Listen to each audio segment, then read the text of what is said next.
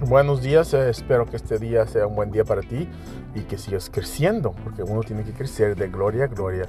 Que Dios te bendiga y que no te falles entrar a las cosas del Señor y crecer en las cosas, leyendo tu Biblia, orando y estudiando, no más leyendo, pero estudiando la palabra de Dios para que crezca, porque sabemos que Cristo viene por su gente. So, aquí estoy para animarte, para hacer una palabra, para que te animes, no te desanimes.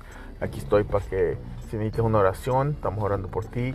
El verso de esta mañana, para que estés uh, fuerte, es segunda de Pedro 3.9. Dice, el Señor no está despacio para cumplir sus promesas. No está despacio, no te Y sí lo va a hacer, como mucha gente cree.